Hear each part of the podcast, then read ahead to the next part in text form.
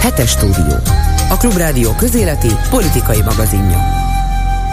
Üdvözlöm Önöket a szerkesztő Csernyánszki Judit nevében is, Najman Gábort hallják. Első haditudósító. Tetszik tudni nagyságos asszony, és lecsapott mellettem, akkor aztán elrepült a fejünk fölött az első gránát. Azt kérem, így tesz, hujú, hujú, hujú, kezdi Karintia Humoreszkét 1915-ben, amikor már minden a nagy háborúról szólt. Második haditudósító. Na, nem éppen hújú, hanem élesebben így. Vi, vi. A New York kávéházban játszódik a jelenet, és a furcsa hangok miatt már mindenki a két haditudósítóra figyel. Első haditudósító legyint. Viu, viu, vui, az megint más, csak olyankor tesz így a gránát, mikor messze van. Kegyet biztosan messziről hallottak. Második haditudósító. Két centiméternyire csapott be. Én kérem, tudom, hogy tesz, mikor két centiméternyire csap be. Mert akkor kérem, így tesz. Fúj, fúj, hujú, hi. Már az orosz-ukrán háború kitörésekor is gomba módra nőttek ki a tévékből az egyre tájékozottabb haditudósítók, akik mindent tudtak a frontvonalakról, Putyin szándékáról, az amerikaiak felelősségéről, és voltak olyanok is, akik megjósolták, hogy mi fog ebből kisülni. De voltak hiteles helyszíni beszámolók is, bejátszásokkal, amiket még nem láttunk, csak történelmi filmekben, és az ember nem hitt, hisz a szemének, hogy a 21. században milyen szörnyűségekre képes az állítólagos civilizált ember. Első haditudósító kajánul. Kegyet bizonyosan benne kegyet, hogy az gránát volt, ami olyan közel csapott le kegyethez? Második haditudósító nem érti. Hát, mi lett volna? Első haditudósító. Csak úgy gondolom, hogy jól megnézte-e, mert az ember soha se nézheti meg elég jól, nem volt az a gránát izé olyan fehéres, fehér színű és nyúlékony? Második haditudósító gyanakodva, gyúlékony? Első haditudósító, nem, nyúlékony, nyúlékony, olyan nyúlékony, és hogy nem volt-e neki szőre? Második haditudósító sértődötten, szőre? Egy gránátnak? Hogy érti ezt? Első haditudósító. Hát a hangja után gondolom. Én azt állítja, hogy így tesz. Miu, miu. Onnan gondolom, hogy az a dolog, ami olyan közel csapott le kegyethez, és ami kegyet szerint így tesz, hogy miu, miu, hogy azt talán mondjuk nem egy gránát volt. Hanem hiszen nem vonom kétségbe, hogy az ilyen gránát is veszélyes lehet, mikor közel csap le. Esetleg megkarmolhatja az ember ábrázatját az ilyen gránát. Ön talán macskát gondol, de hogy Isten ments, csak valami olyan macskaféle szerkezetet. Na hallja kérem, ha így tesz, hogy miau, erre jött a Hamas a szörnyűséges terrorral, amit Izraelben vittek véghez, és jöttek a beszámolók, amiket akkor se lehet elhinni, ha valóban megtörténtek. El lehet hinni olyat, hogy gyerekek szemeit kiválják, aztán tűzbe dobják minnyájukat? Nem. Ilyen nem történhetett meg. De mégis megtörtént. Azt mondták, hogy Auschwitz után nincs Isten. Csak ördög van? El lehet hinni, hogy egy zenei táborba sárkányrepülős ördögök szállnak le, és a zene ritmusára kivégeznek mindenkit, aki az útjukba kerül? Nem. Meg lehet ezt magyarázni? Nem. Meg kell magyarázni? Igen.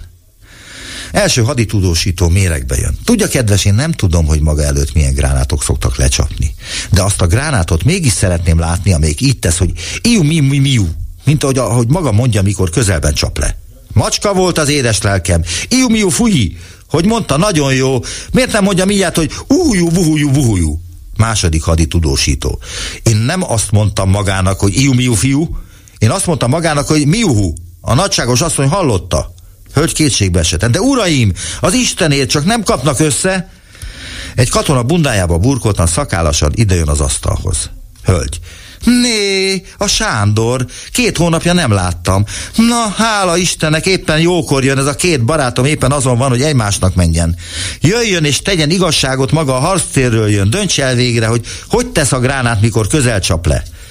Katona egy várándítással letolja a bundáját a válláról. Így tesz félkarja hiányzik. Önök a hetes stúdiót, a Klubrádió közéleti politikai magazinját hallják. Najman Gábor köszönti Önöket a hetes stúdióban, Csernánszki Judit szerkesztővel a következő témákat ajánljuk a figyelmükbe. Izrael is áldozata lett a dezinformációs háborúnak, hiszen bizonyíthatóan az iszlamista dzsihád felelős a gázai kórház bombázásáért. Nő a világban a palesztinok melletti szimpátia tüntetés, és ezzel egy időben az antiszemitizmus is. Izrael válasza a Hamas tömegmészárlására és embertelenül esztelen gyilkosságaira hosszú időre bebetonozhatja a térség háborúit. Mi várható az elkövetkező napokban Izraelben és Gázában? Csepregi Zsolt közel-kelet szakértőt kérdezzük. Orbán Putyinnal folytatott tárgyalásai szégyent hoznak hazánkra. Egyedüliként, mint uniós, még hivatalban lévő kormányfő tárgyalt Putyinnal, aki háborús bűnös, aki már tíz, ha nem százezrek haláláért felelős, és aki ellen nemzetközi elfogató parancsot adtak ki. Ágatilla politológust és Kusai Sándor volt kínai nagykövetet a pekingi történésekről kérdezte Csernánszki Judit. A lengyel liberálisok győzelme után Orbán uniós pozíciója jelentősen meggyengült, és már pénzosztással sem tud reagálni erre, így marad a nyugatellenes képzés. Ez a vélemény körvonalozódott a Pozsonyi Globszek és a Budapesti Political Capital közös rendezvényén, amelynek résztvevői a magyarok világképének sajátosságait elemezték, Kárpáti János beszámolója. Október 23-a, mintha megszűnne nemzeti ünnepnek lenni, a politikusok hallgatást vagy visszahúzást választanák ahelyett, hogy a választók értésére juttatnák, mekkora nagy bajban van hazánk, mind a gazdaság, mind a nemzetközi megítélés terén. Az oktatás pedig különösen kényes kérdés, amikor annak lebutításán dolgozik a kormány. Erről kérdeztük az alternatív népszavazásra hívó a hangot, és az a fiatalok véleményét, akik a minap slam poetryben búsongtak és dühöngtek. Műsorunk második felében megbeszéljük a hét legfontosabb eseményeit Gál Mária a Népszava, Német András a HVG újságírójával és természetesen Bolgár Györgyel. Ezt a részt megnézhetik a YouTube csatornánkon is. A teljes adás a Klubrádió honlapján visszahallgatható. Hetes stúdió. Azoknak, akiknek nem elég a hallgatás öröme. Több százezer tartalékos katona áll a gázai határnál és várja a támadási parancsot. Megteheti-e Izrael, hogy nem vonul be Gázába? Itt van velünk Csepregi Zsolt, biztonságpolitikai szakértő. Jó napot kívánok! Jó napot kívánok! Megteheti? Az izraeli kormány és a katonai vezetés azt a célt tűzte ki, hogy a Hamasnak a katonai és politikai infrastruktúráját teljes mértékben fel kell számolni, hogy a továbbiakban ne jelenthessen veszélyt Izraelre a gázai övezetből kiindulva. Az, hogy ehhez ezt megtegyék, ahhoz valamilyen szintű szárazföldi beavatkozás elkerülhetetlennek tűnik. Itt inkább az a kérdés, hogy milyen mértékben kívánnak az izraeliek behatolni a gázai övezetbe. Ugye felszólították a gázai övezet civil lakosságát, hogy hagyják el a gázai övezet északi részét. Ez lehet tud, bocsánat, a... hogy közbevágok, lehet tudni azt, hogy mennyien maradtak polgári lakosok azon részen, ahonnan az izraeliek szeretnék, hogyha a polgári lakosság elmenne? Az utolsó információk arról szóltak, hogy a 1,1 millió főből mintegy 400 ezeren elhagyták a területet. De ez már több nappal ezelőtt is Ez több nappal volt. ezelőtt volt, azóta frissebb információk nincsenek. Biztosan maradtak civilek, illetve azt lehetett látni, hogy az első nagyobb csoportok mellett, amikor ők elhagyták a gázai övezet északi részét, akkor a Hamas szorosabbra vonta az ellenőrzés és a civilek megakadályozását, tehát kocsikkal, fegyveresekkel elállták a menekülő civileknek az útját, hogy őket Gáza északi részén tartsák, és ezzel tulajdonképpen élő pajsként visszatartsák őket, hogy amikor az izraeliek szárazföldi offenzívát intanak, akkor a civilek továbbra is ott tartózkodjanak minél nagyobb számban azokon a területeken, ahol a Hamas erősítette állásokat és rakéta kilövő állomásokat tart fenn. Tehát a palesztinok egy része el szeretne menni, de a Hamas terroristái vagy a Hamas katonái nem engedik őket el. Ez a helyzet? Nem engedik őket el, hiszen abban a pillanatban ők egyedül maradnának a bevonuló százezer fő fölötti izraeli szárazföldi erőkkel, ami, ami azt jelenteni, hogy néhány óra alatt véget érne, vagy néhány nap alatt véget érne ez a, ez a küzdelem. A Hamásznak akkor van egyedül esélye tartani ezeket az állásokat, hogyha az izraeli haderőnek tekintettel kell lenni arra, hogy civil lakosság van a műveleti területen, és emiatt nem vethetik be a teljes katonai arzenájukat. Mitől ez változhat meg ez a helyzet, bocsánat? Tehát, hogy jelen pillanatban az izraeli hadsereg ott áll több százezer katonával a határnál, és meg akarja tisztítani a gázai övezetet a Hamas terroristáitól, nem akarja, hogy bármikor is a jövőben előfordulhasson az, ami előfordult egy pár nappal ezelőtt, az a szörnyűség, az a terror cselekedet. de nem mennek be, és mikor, mire várnak, mert hogy úgy tűnik, hogy a 400 ezeren elhagyták ezt a területet, ahonnan el kellett menniük, de a többiek, az, ezek szerint 700 ezeren, vagy még többen ott maradtak. Akkor soha nem vonulnak be? Ugye minden éjszaka 100-200 légicsapást hajtanak végre az izraeliek, ez az, amiről tudunk. Tehát egyrésztről előkészítik a terepet arra, hogy egy szárazföldi beavatkozást a lehető legnagyobb sikerrel végre tudjanak hajtani, és a lehető legkisebb legyen a civil áldozatnak, áldozatoknak a szám. Nagyon komoly háttértárgyalások történnek azzal kapcsolatban, hogy milyen humanitárius koridort lehet kialakítani, tehát hogyan lehet növelni azoknak a civileknek a számát, akik egyrészt elhagyják a területet, másrészt a gázai övezetnek olyan térségeiben gyűlnek össze, ahova az izraeli haderő nem kíván csapásokat mérni. A másik részről pedig az izraeli haderő azért is úgymond késlekedik, bár ez ugye a saját stratégia szempontjából nem késlekedés, hogy felmérje azt, hogy valóban indulna északról a libanoni Hezbollah terrorszervezet irányából egy támadás, amennyiben bevonulna a gázai övezetben. Tehát azt kell látni, hogy Izraelnek egy komoly dilemmát kell megoldania. Bocsánat, erről mit lehet tudni a Hezbollahról, hogy mi a szándékuk azzal kapcsolatban, hogyha Izrael bevonul a gázai övezetbe, kifejezték-e a szándékukat már ezzel kapcsolatban? Hát nyilvánosan a narratíva az, hogy támogatják a Hamasnak a harcát Izrael szemben, azonban a gyakorlatban ahhoz képest, hogy milyen 150 200 ezeres rakétaarzenára rendelkezik a Hezbollah, valójában az erejük, katonai erejüknek a töredékét se vetették be Izrael szemben. Tehát nyilván nem lekicsinyelve a, a megsebesült és meghalt izraeli katonák számát, ami néhány tucat sebesültre tehető, akik az északi fronton meghaltak az elmúlt napokban. Hogyha a Hezbollah egy átfogó támadást intana, akkor a Hamasnál jóval nagyobb támadást tudna végrehajtani. Tehát a Hezbollahnak én azt gondolom, hogy az elsődleges célja túlélni azt a mostani háborút, megőrizni a saját pozícióit.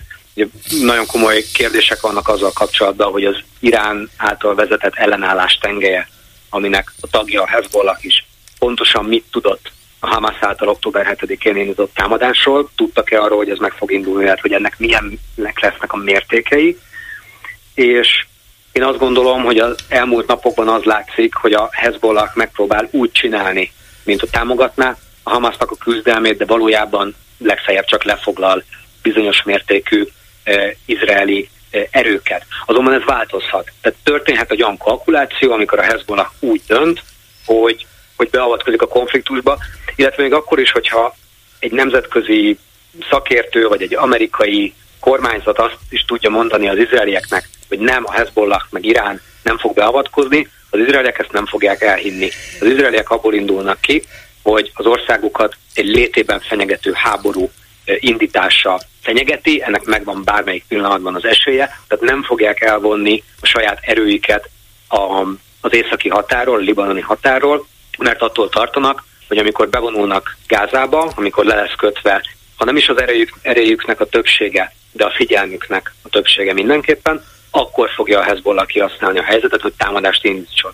Számtalan ér van amellett, hogy a Hezbollah ez miért nem lenne logikus, hogyha megindítaná, de hát az se volt logikus, hogy a Hamas október 7-én egy olyan támadást indítson és mészárlást kövessen el Izraelben, amire Izrael nem adhatott más választ, mint hogy a felelősöket likvidálja a következő háborúban, és adott esetben a háborút követően is.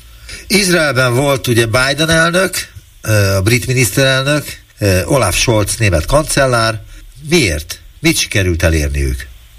Azt gondolom, hogy felhívták a figyelmet arra, hogy ez a konfliktus, ami most kitört, ez nem pusztán Izraelről szól. Tehát nyilván ezeknek az országoknak a célja Izrael biztonságának a megőrzése, Izraelnek a szerepe a közel-keleten egy kiegyensúlyozó tényező, Izrael önmaga nem lehet egy regionális hegemon, nem uralhatja a közel-keletet, hiszen ahhoz túl kicsi és egyedüli zsidó államként erre nincsen lehetősége, mint ahogy más nagy térségbeli államoknak lenne.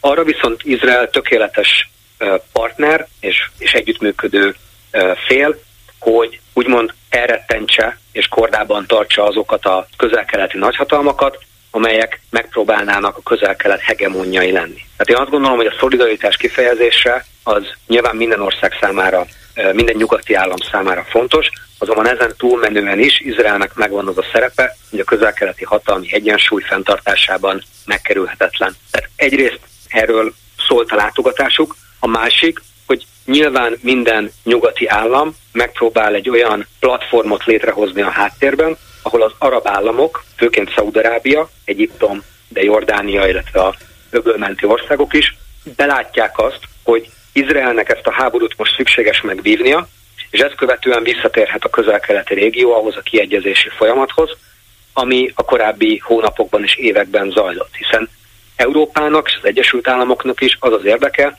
hogy egy izraeli, szaudi, eh, egyiptomi emírségi együttműködés, ha nem is szövetségről beszéltünk, tartsa fenn a békét és a biztonságot a közel-keleten. A nyugat az legfőképpen jelenleg az orosz fenyegetésen tudjon foglalkozni, és ne nyíljon egy újabb front a közel-keleten. Most van egy, egy háború Izrael és a Hamas között, az, és a legfőbb érdek, hogy ez ne szélesedjen ki egy regionális konfliktussá. Nagyon szépen köszönöm az interjút. Csepregi Zsolt biztonságpolitikai szakértő volt a hetes stúdió vendége. Köszönöm és viszont hallásra. Köszönöm szépen, viszont hallásra. Önök a hetes stúdiót, a Klubrádió közéleti politikai magazinját hallják. Az Európai Unió tagországai közül egyedül Orbán Viktor, mint hivatalban lévő kormányfő volt jelen az Egy övezet, egy út tizedik évfordulós pekingi konferenciáján, és egyedüli volt abban is, hogy uniós tagországi képviselőként tárgyalt Putyinnal, akinek a kezéhez vér tapad, aki háborús bűnös, és nemzetközi elfogató parancs van érvényben ellene. Orbán eltorzult Putyin náci ideológiájával azonosolni látszó értékrendszer az országot a szakadékba ránthatja.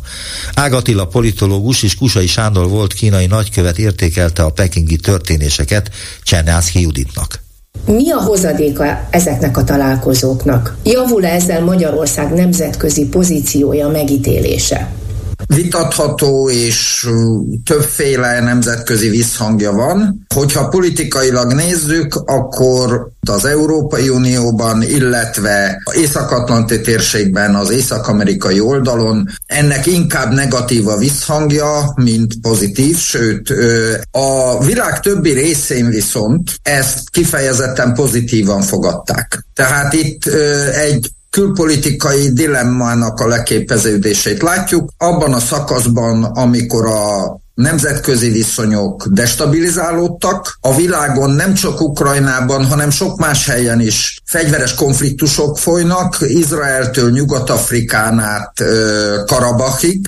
Hadd mondjak még egy dolgot, itt van egy gazdasági vetülete is ennek a dolognak, és itt megint ugyanez a kettőség látható, Európa és Kína között a kockázatmentesítés, a tulajdonképpen a szétválasztás tendenciája érvényesül most az unió oldaláról, amit a kínaiak fékezni igyekeznek, és ebben a konstellációban érdemes értelmezni azokat a gazdasági megállapodásokat, együttműködési terveket, amit a miniszterelnök kínai látogatása során elfogadtak, illetve kidolgoztak. Ezekről tudunk egyébként részleteket? Hát természetesen ez ilyenkor úgy szokott lenni, hogy a pontos részleteket nem tudjuk. Igen, mint ahogy hát az, elég, mint ahogy az akkumulátorgyárak esetében se tudjuk a szerződések. Hát így van, hát elég hosszú ideig voltam én nagykövet ahhoz, hogy tudjam, hogy több rétegben nem szoktuk tudni a részleteket. Senki soha nem közli a pontos részleteit a megállapodásnak, a témákat tudjuk. Itt az az érdekes benne, hogy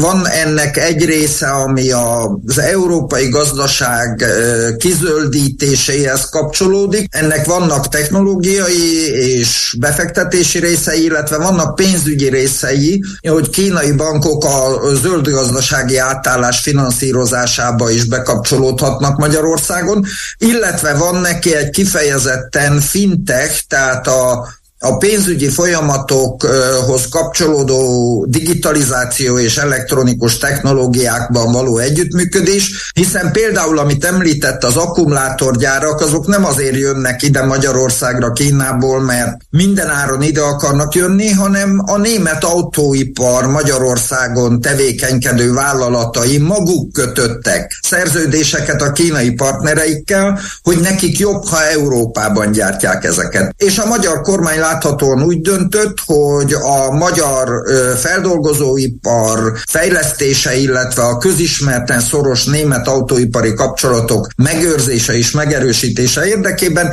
itt a kínai beszállítók, akkumulátorgyárak, de más be kínai autóipari beszállítók is alkalmas partnerek, ha már a németek őket akarják. Egyre többen kiszállnak az Egyövezet Egy út programjából. Azt is tudjuk, hogy a Budapest-Belgrád vasútvonal finanszírozása megszűnőben látszik a kínai fél részéről.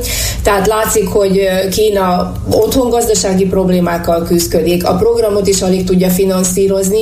Ebből adódóan én nem nagyon látom, hogy mit lehet elérni, mi lehet a hozadéka ennek a találkozónak, amikor feltehetően Magyarországnak kell majd pótolni az ehhez szükséges forrásokat dolgokat. Ha megengedi, én ezt nem nézném. Egyrészt Kínának vannak gazdasági problémái belül is, ezek a problémák pillanatnyilag olyanok, hogy feltehetően csak évi 5% körüli növekedést fog az idén produkálni. Én nagyon szeretném, ha az Európai Unió ennyit teljesítene, és nem mínuszban lenne. Mert úgy néz ki, hogy az Európai Unió mínuszban lesz. Tehát ne értékeljük túl a kínai problémákat, ez az egyik. A másik, hogy amennyire én olvastam a hírekből, természetesen én is a hírekből tájékozódom, az egyik eredménye a miniszterelnök kínai tárgyalásainak egy olyan megegyezés volt, hogy a Budapest-Belgrád vasút finanszírozása sem szűnik meg, sőt az építését is föl fogják gyorsítani.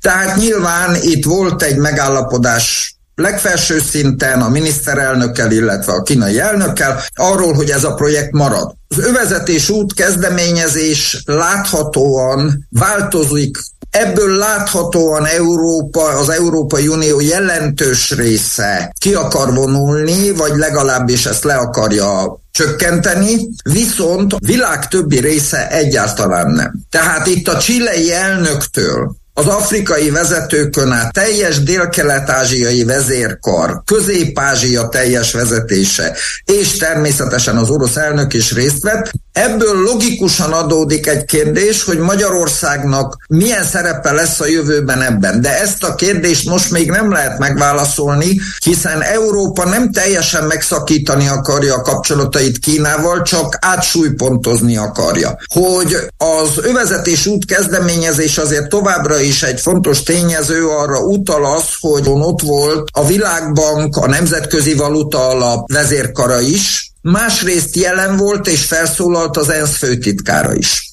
Kusai Sándor volt kínai nagykövet után, Ágatilla politológust kérdeztem a Pekingben tartott Orbán-Putyin találkozóról. Arról, milyen hazai, illetve nemzetközi megítélés alá esik az, hogy a magyar kormányfő egy olyan emberrel rázott kezet és ült le tárgyalni, aki ellen a Nemzetközi Büntető Bíróság elfogató parancsot adott ki, mert háborús bűnös és több tízezer ember halála szárad a lelkén. Amikor Orbán pekingi látogatására és a konferenciában a részvételéről beszélünk, akkor egyszerű lenne ezt egy magyar-orosz viszonyra közvetlen tárgyalásokra leszűkíteni, de mégis sokkal többet adott Orbán segítségként Putyinnak, mint a, maga az a beszélgetés, ezért egy kicsit a dolgot ki kéne szélesíteni.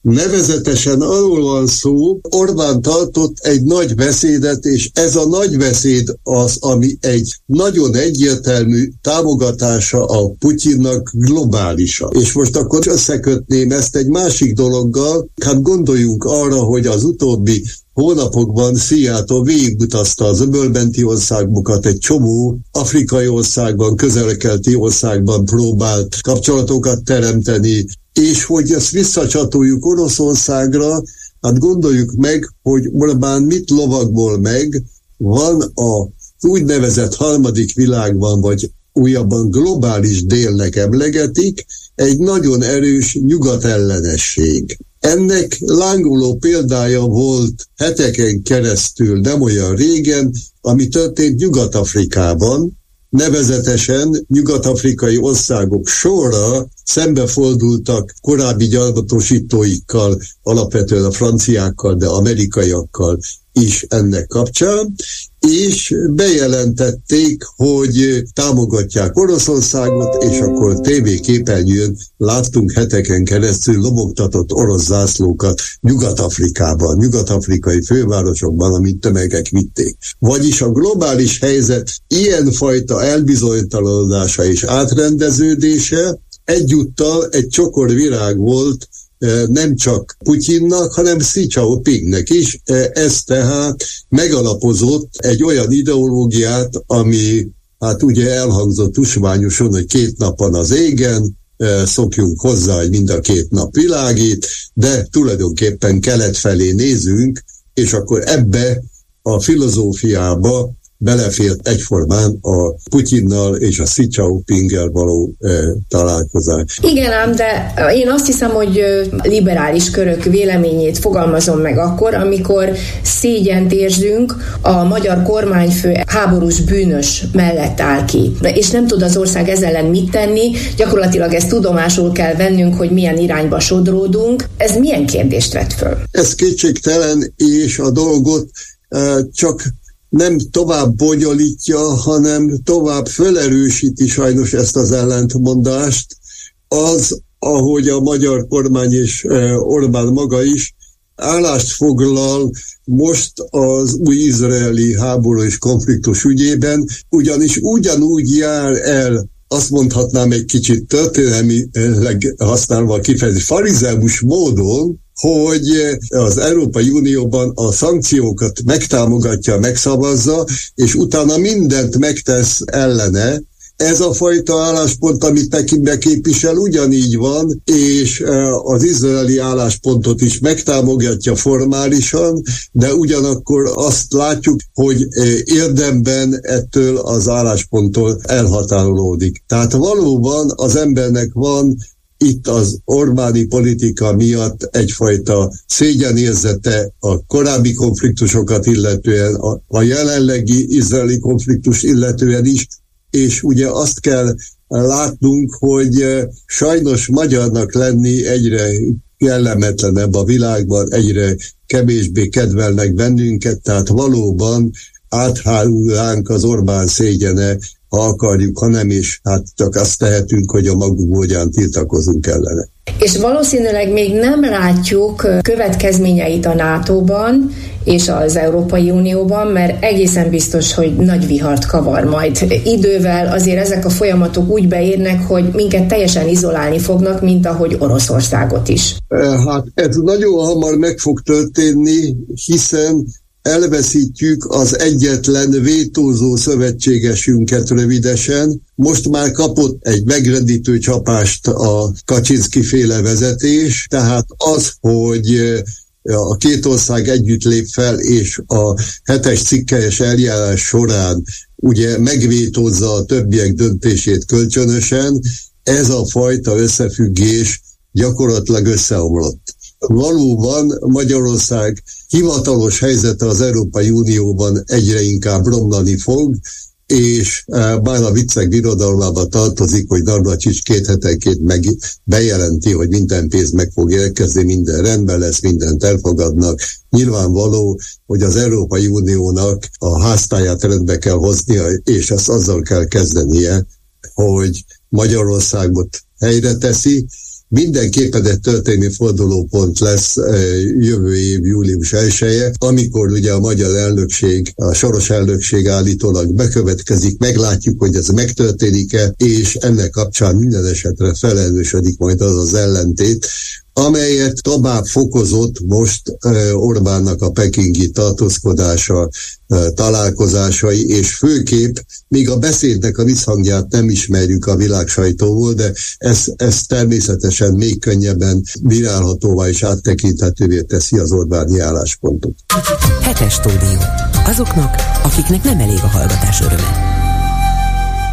Most a lengyel választások után, ami Orbán pozícióját is jelentősen meggyengíti az Unióban, a kormányfő már nem tud pénzosztással reagálni a hatalomban maradás érdekében.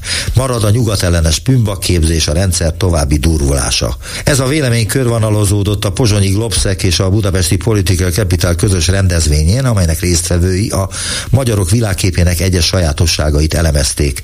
Kárpáti János beszámolója. Szicherle Patrik, a Globsec kutatója az idén március végén készült felmérés főbb megállapításait ismertette. Ez szerint pártpolitikai törésvonalak mentén ketté szakadt a magyar társadalom. Ugyanakkor még létezik nemzeti konszenzus bizonyos kérdésekben, így az EU és a NATO tagságot, valamint a demokrácia szükségességét illetően. De ez utóbbi esetben már csak akkor, ha annak definíciója nem tartalmazza a liberális jelzőt. Az ukrajnai háború kérdése az egyik leginkább megosztó ügy. Nem csak a kormánypárti, hanem mindkét táborban erős az egyetértés a saját oldal dezinformációival. Van ez a mítosz, hogy az ellenzék szavazói adott esetben reziliensebbek a dezinformációval szemben, ez sajnos nem mindig van így. Amikor ők hallanak egy olyan állítást, ami adott esetben az ő világnézetükkel megegyezik, akkor ők is hajlamosak hinni ezekben a narratívákban. A felmérés így arról tanúskodik, hogy a pártalapon befolyásolt média hozzájárul a szakadék kibetonozásához.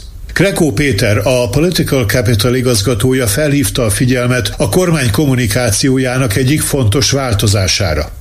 Van egy olyan váltás a, a kormányzati kommunikációban, és ez, ez elgondolkodtató, hogy egyébként a, éppen Ukrajna inváziója után történt meg, de hát korábbi években emlékezhetünk arra, amikor még ilyen 2018 körül is a kormány azért a Putyin-Orbán találkozókkal kapcsolatban mindig egy kicsit óvatosabban kommunikált, nem, nem rakta úgy ki a kirakatba, mint ahogy most már teljesen nyíltan kirakja. Tehát nagyon úgy tűnik, hogy Magyarországon általában is a közvélemény az, az mint a gyurma úgy formálható, de külpolitikai kérdésekben különösen. Azért sem valószínű, hogy elbizonytalanodnának a kormánypárti szavazók, mert ők egy teljesen más filmet látnak. Arról, hogy van egy uniós vezető, aki ott van ezen a nagyon fontos találkozón. Ez egy ilyen világpolitikai jelentőséget ad a kormánymédia szerint a magyar, magyar kormánynak, és ez, és ez büszkeséggel tölt el vélhetően nagyon sok jobboldali szavazót. Han Endre, a medián igazgatója, a kormánypárti média magatartását és a saját tábor meggyőzésének a képességét illetően azt mondta. Én merném használni a felbátorodást vagy elszemtelenedést, mert ez, ez következik be. Kezdhetjük ott, hogy a, a nyugdíjpénztárak lesaltolása ö, sokkal kisebb ellenállást váltott ki, mint, amit, mint amire esetleg lehetett számítani, remélni, és azóta ö, minden tekintetben van ez, a, ez az előre nyomulás. Uh-huh. A másik fontos, ami miatt nem vagyok különösebben derülátó, zárójel még a lengyel fejlemények ellenére sem, az, az, az, hogy az egyik legfőbb eszköze az Orbáni politikának az a, bűn, az a felelősségnek valamilyen áttolása, elhelyezése, amit nevezhetünk kicsit nyersebben bűnbakképzésnek is, amelyik most is teljes erővel beindul, vagy be fog indulni. Én például tartok attól, hogy hiába állt ki Orbán Viktor elég egyértelműen Izrael mellett, ami pontosítva azért azt jelenti, hogy Netanyahu mellett, de ennek ellenére holnap, holnap után simán eh, elfoglalhat egy Amerika ellenes pozíciót, ahol levezeti azt, hogy Amerikának milyen súlyos, az Egyesült Államoknak milyen súlyos felelőssége van ennek a konfliktusnak a kialakulásában. És ugye láttuk, hogy Izrael teljes támogatása mellett Szijjártó eh, magasrangú iráni vezetővel is állítólag nagyon pozitív tárgyalást folytatott. Hát mondom, semmi jóra nem számíthatunk. A, a, a Fidesz közvélemény, vagy a Fidesz szavazó táborban sem, mert remek eszközeik vannak Magyarország nyugati elszigetelődésének a gazdasági következményeiről szólva Györfi Dóra, a budapesti Corvinus egyetemi tanára kiemelte. Nem érkeznek az uniós források, ezután sem fognak érkezni. Ezeket helyettesítik a kínai akkumulátorgyárak, de ez nyilvánvalóan jóval kevésbé népszerű, és nem tudja helyettesíteni. És emellett még van az a háromszoros infláció, ami hát igazából a, háborús inflációnak nevezett infláció, de még az ukrán infláció is jóval alacsonyabb, mint a magyar, tehát a, a magyar az 12 százalék, az ukrán az 7 százalék, tehát Ukrajna szomszédjában nincs háború. De a lényeg, hogy, hogy, hogy a következmények el fognak érni. Nagyon nagyon éles a, a törés a, a, a bizalom adatokban, tehát a bizonytalan rejtőzködő szavazók száma nőni fog. Krekó Péter az uniós forrásokat illetően valamelyest árnyalni kívánta a képet. Egyáltalán nem biztos, hogy Magyarország nem fog semmi pénz érkezni. A, az uniós tagállamokban és különösen a tanácsban azért erősödik egy olyan logika, ami azt mondja, hogy ha a tét, a, a tanács és az keresztül az egész unió működőképessége, akkor legalább a helyreállítási alap forrásainak egy részét az utolsó pillanatban, amikor már nem lehet az egészet elkölteni, de hogy jelzésértékkel is, de azért valamit adjon a, a, a tanács, mert hogyha nem lehet mondjuk mondjuk uniós költségvetést elfogadni, akkor, akkor arra rámehet az egész közösség. Arra a kérdésre, hogy a lengyel választás kimeneteléből mi következhet Magyarországra nézve, Szicherle Patrik rámutatott több különbségre a két ország helyzetében megmerem kockáztatni, hogy valószínűleg több lengyel állampolgár tud hozzájutni valamennyire kiegyensúlyozott uh, hírekhez, mint mondjuk legalábbis arányaiban, mint, mint magyar állampolgár. Illetve ott az ellenzéknek sikerült találni egy vezetőt, egy, hát egy régi új vezetőt, de valakit, aki mögé úgy látszik, hogy azért hajlandóak voltak beállni viszonylag széles tömegek, illetve a választási rendszer sem torzít szerintem ennyit a, a győztes javára, mert hogy Magyarországon nagyon sok kétharmad múlt azon, hogy a választási rendszer mennyire tolja meg a győztes szekerét. Krekó Péter szerint Varsó, mint szövetséges elvesztése nem csak Orbán Viktort, hanem Magyarországot is nagyon rosszul érintheti arra kérdésre, hogy, hogy ez rosszul érinti el Magyarországot nagyon. Az a kérdés most, hogy, hogy Robert Fico... Magyarországot érinti rosszul, vagy Orbán Viktort érinti rosszul? Is, is, is. is. Mert hogyha ha Magyarország szavazati jogát megvonják ugyebár az Európai Tanácsba, az nem csak Orbán Viktort fogja rosszul érinteni, és szerintem most Orbán nagyon kétségbeesett szövetségkeresésbe lesz, az lesz a kérdés, és erre egyáltalán triviális a válasz szerintem, hogy Robert Ficót, aki egyébként nem egy újonc a politikában, ugye bár már, már majdnem egy évtizedig volt miniszterelnök, valahogy magához tudja annyira édesgetni, hogy, hogy, hogy sok vonatkozásban inkább mellette álljon, mint az uniós többséggel, és adott esetben, hogyha odáig e, elkerül a döntés, és ezt nem tudjuk kizárni, akkor mondjuk megvédenie Robert Fico egy a, a hetes szikkely szerinti eljárástól, illetve utána mondjuk a, a szavazat megvonástól Magyarországot. Hanendre felvetette, az EU-ból nem feltétlenül kell kilépni ahhoz, hogy kimaradjunk a további integrációból. Hát az is egy nagy kérdés, hogy Orbán fejében van-e olyan forgatókönyv, hogy, hogy kimaradunk, direkt így mondom, hogy kimaradunk az Európai Unióból. Tehát eh, nem feltétlenül egy, egy ilyen látványos kilépés, mint a Brexit esetében, hanem, hanem valahogy annyira ellehetetlenül a helyzetünk ott, hogy az ország helyzete, hogy kvázi kimaradunk. Hogy van-e egy ilyen forgatókönyv, mert ezt találgatjuk mindig, hogy az lehetetlen, mert a magyar közvélemény több mint három negyede az uniós tagság mellett van, és egy ilyet azért nem mer meglépni, mert a Fidesz szavazók is, de Orbán tudatosan e, rombolja-e annak a lehetőségét, hogy, hogy megkapjuk még az európai parlamenti választás előtt a pénzeket. Mert mint hogyha erre menne a játék, tehát nem csak, hogy leszámolt ezzel, van, hanem hogy, hogy nem is nagyon akarja, mert ezzel tudja erősíteni ezt a nyugat ellenes és, és bimba képző logikáját. Györfi Dóra emlékeztetett arra, hogy a tavalyi magyar választás előtt a kormány teljesen kiköltekezett. Tehát, hogy annyira féltek, hogy, hogy kiszolták a GDP-nek a 4%-át, és akkor azt most fizetjük vissza inflációba. De, de, hogy, de hogy lehet látni, hogy azért, azért, azért elég könnyen megijednek ö, olyan folyamatoktól, hogy, hogy az ellenzékben mindenki azt mondja, hogy jaj, nincs is semmi, és hogy biztos, hogy minden reménytelen, de, de ők, ők sokkal jobban tartanak tőle, mint amennyire az ellenzék hisz benne, és erre reagálnak is. Ö, most, nem, most nem tudnak reagálni pénzzel, és ez baj. Még nem nyújtották be ezt a szuverenitás ö, ö, védelmi csomagot, volt, de az, az megint a, a, a média és a civil társadalom ellen fog menni. Arra számít tehát, hogy a lengyel választás kimenetele a magyar belpolitika szintjén az Orbán rendszer durvulásához vezet. Eközben a rendezvény résztvevői közt egyetértés volt abban, hogy nemzetközi síkon Budapest egyre kevésbé tud élni a vétó vagy az azzal történő fenyegetés eszközével. Mint Krekó Péter hangsúlyozta. Látunk bőven olyat, hogy 26 tagállam adott ki közleményt Magyarország nélkül, tehát hogy a hogy külpolitikai egység látszatát egyébként Magyarország nélkül is meg lehet teremteni, ahogy már a NATO-ban is egyébként, ugyebár Magyarország mondta, hogy ne legyen um, Ukrajna NATO találkozó, Stoltenberg pedig mondta, hogy de lesz, és lett. Tehát, hogy, és ami egyébként azt is mutatja, hogy ez a, ez a, ez a vétópolitika um, és a vétóval való állandó fenyegetés, ez egy, ennek egyébként az értéke inflálódik, és a gyakorlatban egyre um, kevésbé kiaknázható. Önök a hetes stúdiót, a Klubrádió közéleti politikai magazinját hallják. Magyarország első alternatív oktatási népszavazása lesz október 23-a és 30-a között az ország minden megyéjében, és természetesen Budapest több pontján is, ahol 16 éves kor felett bárki véleményt mondhat a magyar oktatási rendszer 7 legsúlyosabb kérdésében.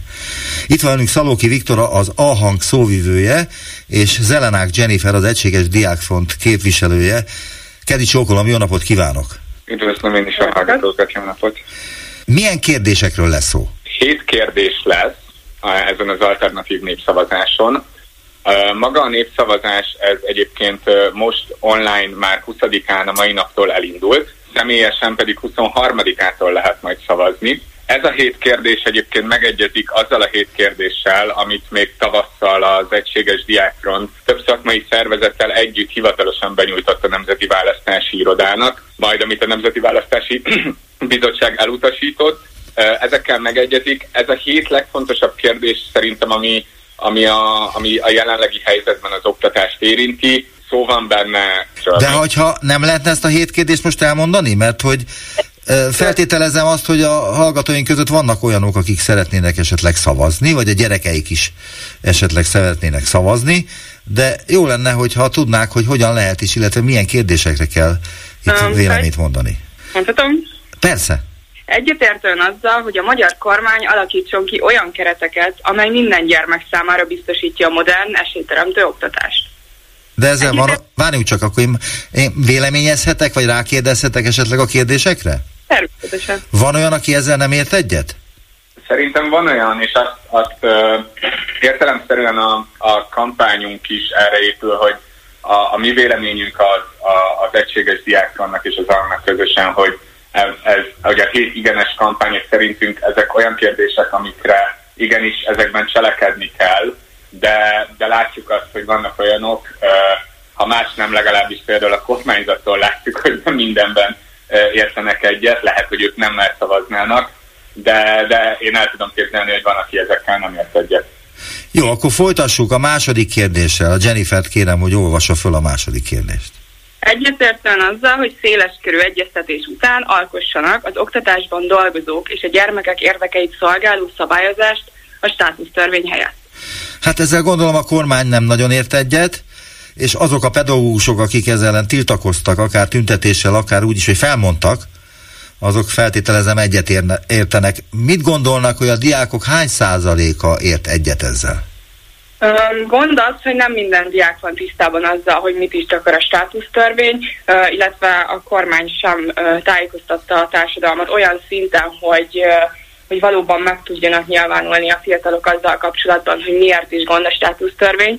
Így a népszavazásnak van egy olyan célja is, hogy informáljunk és hogy dialógus kezdeményezzünk mind a fiatalok, mind a felnőttek részéről. Ez azt jelenti legalábbis én, az én olvasatomban, hogy a státusztörvényről adnak majd a feltételezett szavazóknak valamiféle információt, így van, mind a hét kérdésben egyébként, és köztük ebben a kérdésben is, a hétigen.hu oldalon, ami az alternatív népszavazás hivatalos honlapja, ott mind a hét kérdéshez van egy magyarázó, amelyben kifejtjük pontosan, hogy a kérdést eleve miért tartjuk relevánsnak, és mi az a helyzet, ami e, e körül alakult ki, és ugyanígy ebben a státusz törvényről is lehet bővebben olvasni. Illetve az a hangoldalán videós anyagok formájában is találhatóak kérdésmagyarázók. De érdemes megnézni azt, hogy, hogy személy szerint hogyan beszélünk ezekről a problémákról. Azt olvasni, hogy Magyarország első alternatív oktatási népszavazásához számos támogató szervezet csatlakozott. Még visszatérünk a kérdésekre, csak ezt el szeretném mondani. Tehát, hogy milyen szervezetek vesznek részt ebben az alternatív népszavazásban. A szülői hang, dialógus az oktatásért, civil közoktatási platform, civil bázis, pedagógus egység, hivatlanul hálózat, számoljuk, együtt mozgalom, menők, egyesület, egységes szülői front, társaság a szabadság jogokért, PDS, pattársak Miskolc, függetlenek, Szíve, függetlenek a Színva Városért Egyesület, Oktatói Hálózat, Országos Közös Akarat és az Adom Diák Mozgalom, rengetegen. De volt-e olyan szervezet, amelyik nem csatlakozott, holott eredetileg úgy volt, hogy ők csatlakoznak? Volt-e ilyen, akik visszaléptek? Mi nem tudunk ilyenről. A, a civil szféra az elmúlt időszakban nagyon dolgozik azon, hogy együttesen tudjunk fellépni. Aha. Azt írják, hogy minimum 200 ezer szavazatot szeretnének.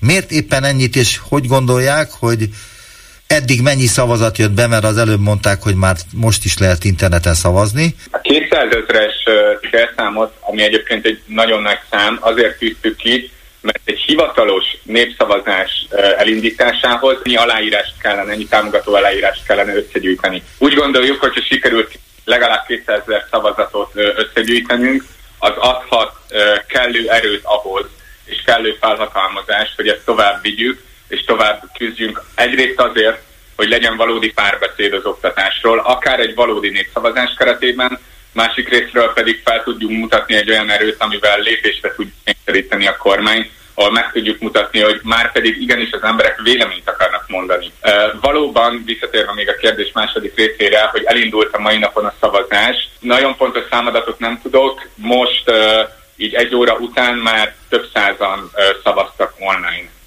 Mondja el és a technikáját, hogy hogyan lehet szavazni, mire kell nekem ráklikkelnem az interneten, hogy eljussak önökhöz, és legyen lehetőségem szavazni. Kétféleképpen lehet szavazni, az egyik a online, interneten keresztül, a másik pedig személyesen. Online szavazni a hétigen.hu oldalon keresztül lehet. Tehát így beírva, ott, tehát hogy hét számmal igen betűkkel, és akkor rögtön önöknél vagyok, és ott már van. minden információt megkapok. Így van. Ami nagyon fontos, hogy az online szavazáshoz szintén kétféleképpen lehet részt venni ezen. Egyrészt okos eszközökön keresztül van egy eleve nevezetű applikáció, amit le lehet tölteni, illetve a, hogyha valaki pedig a böngészőjéből, tehát interneten, laptopon, asztali számítógépen keresztül szeretne, akkor ott a hétigen.hu oldalon tudja az oldalt tovább navigálni. Szintén egyébként hangsúlyozandó, hogy az online szavazáshoz szükséges ügyfélkapus belépés. Az ügyfélkapus belépés biztosítja ugyanis azt, hogy egy szavazó csak egyszer adhassa le a szavazatát, és ne történjen semmilyen csalás, vagy a rendszernek a kiátszása. Igen, de így kizárják azokat, akiknek nincs ügyfélkapus belépésük.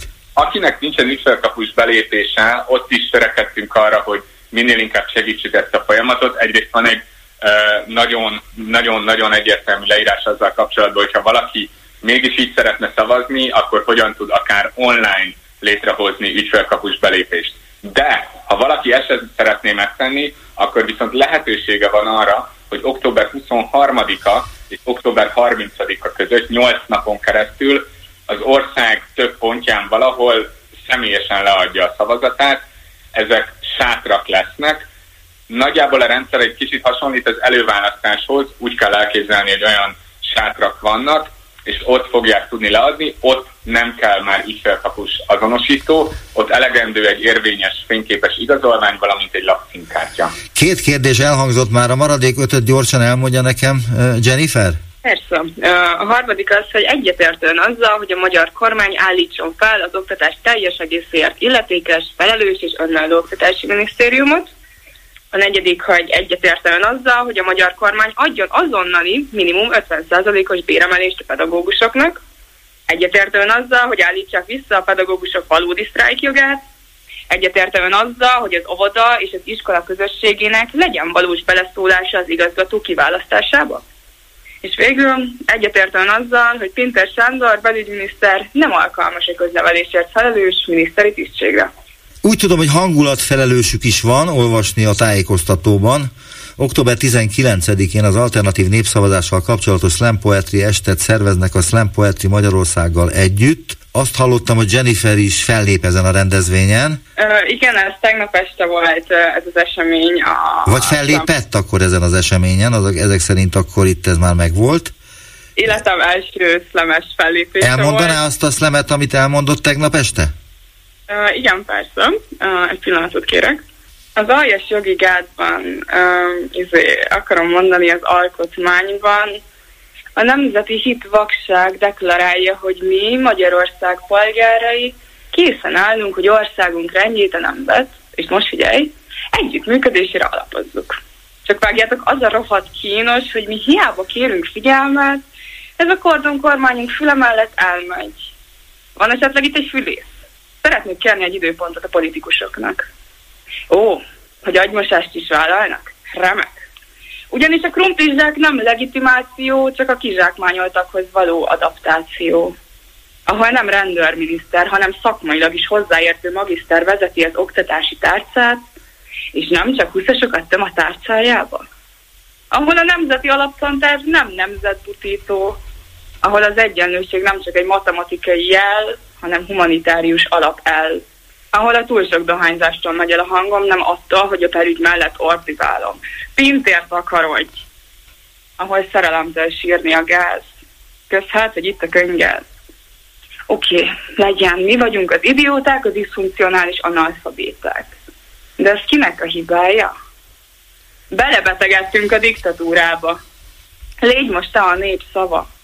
Zengjen a nép ige, október 23-án hét, um, igen, hogy ne meneteljünk kollektíven kommunális pusztulásba, hogy ebből most ne legyen nemzeti szőnyeg, amin a dicsőséges nagyurak taposhatnak. Köszönöm szépen! Szalóki Viktor és Zenelák Jennifer voltak a hetes stúdió vendégei. Viszont hallásra! Viszont hallásra! Viszont hallásra, köszönjük! Hetes stúdió. Azoknak, akiknek nem elég a hallgatás öröme. Ez a megbeszéljük a hetes stúdióban Gál Máriával, a Népszava és Német Andrással, a HVG újságírójával, szervusztok, és Bolgár Györgyel. Szia! És kezd, kezdjük Orbán Viktor pekingi látogatásával. Egyedüli Európai Uniós kormányfőként vesz részt az Egyövezet Egy út program fórumán. Kedden pedig tárgyalt Xi Jinpinggel és Vladimir Putyinnal is. Az eseményt úgy értékeli a nyugati sajtó, mint a nyugat országok dzsemboriát, a magyar miniszterelnök a találkozókkal egyértelműen kilép az európai vezetőktől elvárható szolidaritási keretből, mondta Szent Iványi István külpolitikai szakértő, korábbi diplomata az esti gyorsunkban. gyorsunkban. Szerinte hiába próbálja magát Orbán világpolitikai tényezőként pozícionálni a valós súlyú szereplőknek, inkább csak játékszere, akit szívesen alkalmaznak. Ennyire egyértelmű ez a helyzet, hogy Orbán Viktor Hát úgy mondjam, a nyugati szemmel nézve nagyon rosszat tett? Szerintem igen, tehát valóban kilépett a szolidaritásból. Szerintem a nyugati értékrendben nem fér bele az, hogy milyen tisztelt elnök úrnak hívjuk Putyin elnököt, és hogy gyűrögetve a papírjainkat katonai műveletnek nevezzük az ukrajnai háborút. Tehát az egész úgy tűnt, mint egy alárendelt tanuló és egy, egy nagy hatalommal rendelkező tanár közötti beszélgetés, ráadásul Orbán Viktor elzarándokolt Putyin pekingi rezidenciájára. Tehát ez mindenképpen egy, egy megalázó dolog volt, amit a magyar miniszterelnöknek szerintem rákényszerítettek. Én nem vagyok benne biztos, hogy az ő saját döntése volt. Én nekem nagyon régóta meggyőződésem, hogy a magyar külpolitika orosz irányban nem mozoghat szabadon, nekünk valamilyen szinten onnan diktálják, hogy, hogy mit kell tennünk. És ez ennek a látványos bemutatása volt. Még ha mondhatok egy mondatot, engem az lepett meg, hogy a kormánymárpárti médiumok, amelyek egy napig nem nagyon foglalkoztak csak a találkozó tényével, azok tegnapra kitalálták, hogy Orbán Viktor nagyon karakán volt, és megmondta, hogy béke kell, és gyakorlatilag. Eh, nézzük meg a felvételeket, hogy Putyin nem is néz a szemébe, mert olyan karakán volt a miniszterelnökünk, tehát sikerült ezt is kifordítani, de valószínűleg ők is tudják, hogy ez nem igaz. Hát annyira nem igaz, hogy maga Orbán mondta azt, illetve írta egy Facebook, rövid kis Facebook bejegyzésben, hogy hát a legkevésbé sem volt megnyugtató az a válasz, amit az elnök úrtól kaptam, hát arra a kérdésre, vagy kérésre, hogy legyen tűzszünet és béke. A legkevésbé sem volt megnyugtató, ez hát körülbelül azt jelenti, hogy tudod hova Hol a helyed, Igen. Igen, de a kormánypárti médiát nem befolyásolja az, hogy az ő főnökük, Orbán Viktor, mit mond? Valószínűleg nem, tehát azért Magyarországon még mindig szerintem többségben vannak, akik bizalmatlanul tekintenek Oroszországra, akár egyfajta félelemmel is, nem szeretemmel is, és az ő szemükben ez az egész látogatás tényleg azt mutatta, milyen volt, tehát még is azért próbálnak szerintem magyarázkodni, és pont az ellenkezőjét állítani. Tehát ez biztos vagyok abban, hogy a magyarországi nézők, hallgatók többségének a körében nem volt népszerű ez a fajta fellépés? Én szerintem a saját közönségek között nem igazán jelentett semmiféle megrázkódtatást vagy újdonságot. Megszokták azt, hogy, hogy találkozik Putyinnal, hogy elmegy ezekkel a posztszovjet diktátorokkal közös találkozóra, hogy a kínaiakkal együtt van. És azért a kormánypárti média, meg az a média, amit mindenhol hallanak az emberek, tényleg a kereskedelmi rádióktól a, az utolsó tévég ugyanaz a híradó megy. Tehát egyértelműen ugyanazt a hírt hallották, mint korábban is, hogy találkozott Putyin elnökkel. Már pedig azt hiszem ő mondta, hogy 13-szor találkoztak. Úgyhogy különösebben nem realizálta a nagy közönség, hogy, hogy milyen szörnyű körülmények között hogy, hogy ez most egy más találkozó, mint a korábbiak. Ezt nem hiszem, hogy, hogy a Fidesz szavazók nagy része tudatosította volna magában.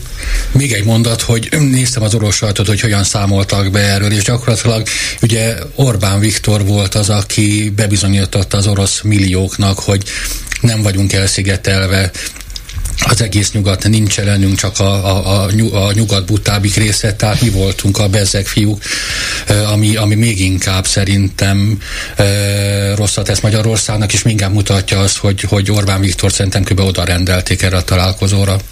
Semmi olyan dolog nem lett a háttérben, hogy Orbán Viktor valami fajta küldetést teljesít? Hát kinek a küldetését?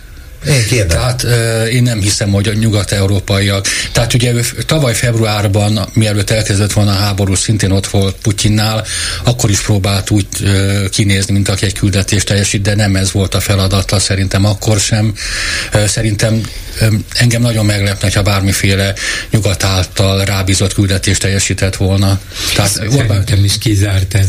Én teljesen egyetértek azzal az András álláspontjával, hogy, hogy mintha, mintha valamivel fognák, mintha tényleg ö, a Kremből irányítanák. Igen, Egyszerűen nincsen más magyarázat. Mivel rá. lehet fogni Orbán Viktor? Nincs. Hogyha azzal se, az se változtatja meg a helyzetet, hogy ő mond valamit, és ennek az ellenkezőjét írja le a kormánypárti sajtó. Tehát, hogy mivel lehet Orbán Viktor zsarolni? A kormánypárti sajtó akkor írta le, vagy addig írta le az ellenkezőjét, amíg Orbán maga egy nappal később nem mondta azt, hogy hát tulajdonképpen kudarcos volt ez a találkozó, de még ilyen körülmények között is nekünk az a dolgunk, hogy mentsük, ami menthető, és legyen stabil gazdasági kapcsolatunk, és erre a Fideszes média, meg a Fideszes szavazó hogy igen, milyen okos a mi főnökünk. Szóval szerintem a fogáson kívül, amire én nem nagyon tudok elképzelni olyan reális szenáriót, hogy mivel lehetne őt fogni, mi lenne az, amit, hogyha nyilvánosságra hoznának, akkor összeomlana az egész Orbán rendszer. Szerintem ilyen nincs. Szerintem sem. De, de, de nem tudjuk. Tehát nem, nekem csak ez a véleményem, nem tudjuk. Szerintem két racionális okkal viszont magyarázható, hogy miért csinálja ezt. Az egyik, hogy a magyar választókat sikerült átgyúrnia, és szerintem tudta is előre, hogy ez nem lesz olyan nehéz feladat, hogy megmutatja azt, ami bennünk van, egy magyar sajátosság, erre építi egyébként az egész politikáját.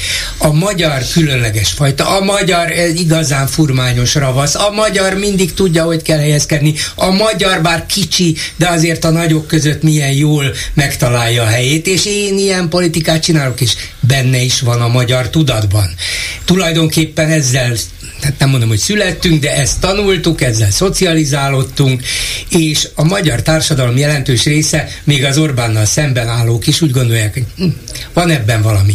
És mi kell ehhez, milyen bizonyíték, hogy hát jó, mi ehhez a szövetségi rendszerhez tartozunk, hát Európában vagyunk, igen, tudom én azt, meg jó is az nekünk bizonyos szempontból, Na de hát én több vagyok, mint ez a sok hülye kis nyugati ország vagy keleti ország. A magyarok ennél okosabbak, többre hivatottak.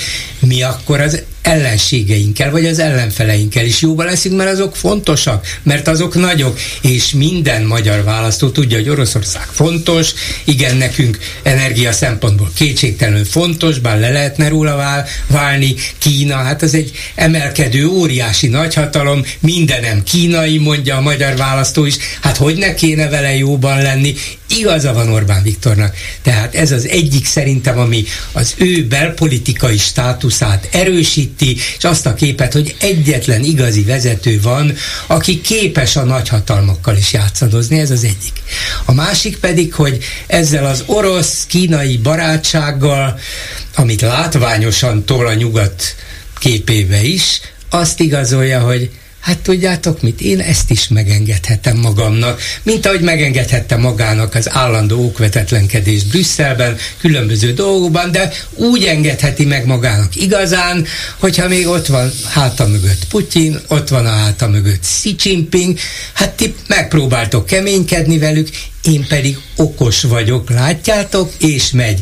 Szóval az ő nemzetközi státusát is úgy érzi, hogy ez emeli, és, és kétségtelen, hogy az egész világ vele foglalkozik, azért ezt ne felejtsük el, és a belpolitikai stabilitását és a támogatottságát is erősíti. Egy Fideszes, bocsánat, megjegyzek egy zárójeles megjegyzésben, hogy a fórumot csináltam ma is, ahol szóba került ez a téma is természetesen, ez péntek délelőttet jelenti, vagy délt jelenti, és az egyik hallgató, aki rendszeresen betelefonál és kinyilvánította, hogy ő Fideszes, ő azt mondta, hogy ő nagyon büszke arra, hogy Orbán Viktor ilyen világnagyságokkal egyenrangúan tárgyalhat.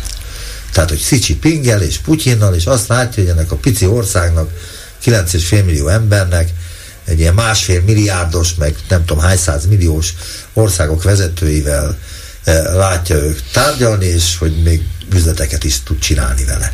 És ez számukra, vagy a Fidesz bizonyos szavazói számára ez egy fontos dolog. Én először akkor reagálnék arra, ami Gyuri mondott az előbb, hogy túl sokat kockáztat ezzel Orbán Viktor, mert valószínűleg tényleg okos és, és egy nagyon jó politikai érzékkel rendelkező közszereplő.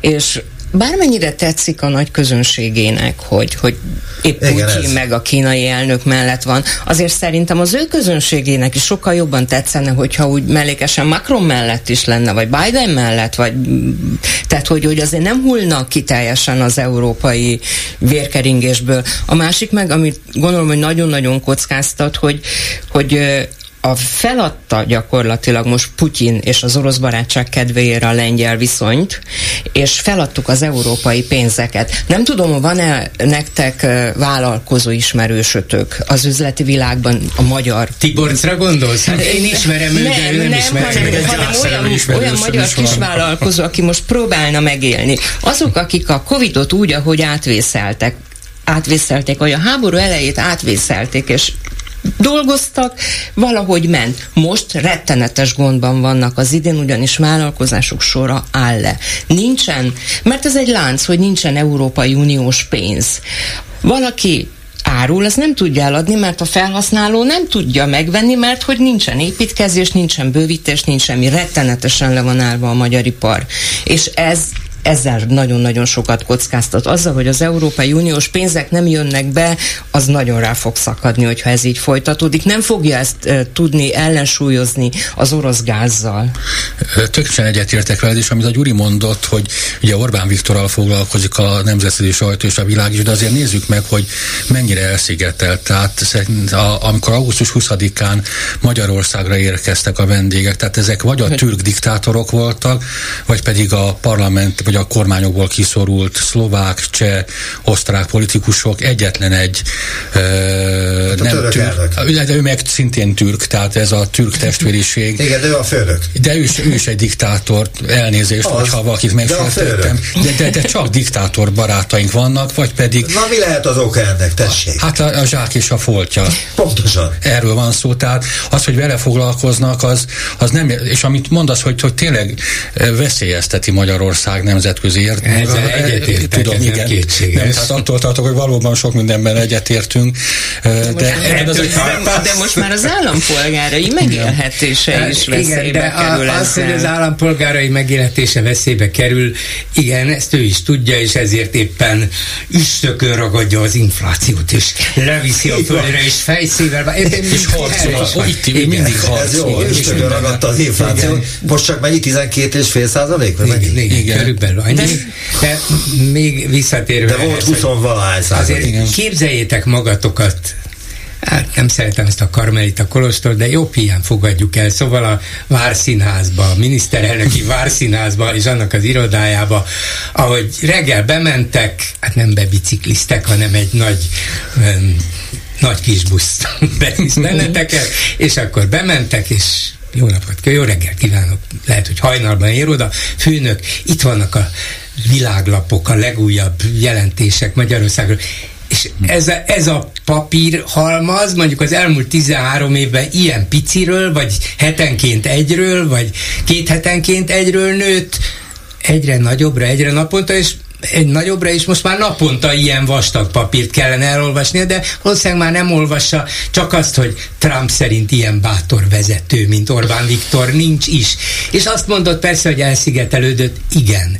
De ő meg azt mondja, hogy a magyaroknak nem igazuk van, hanem igazuk lesz.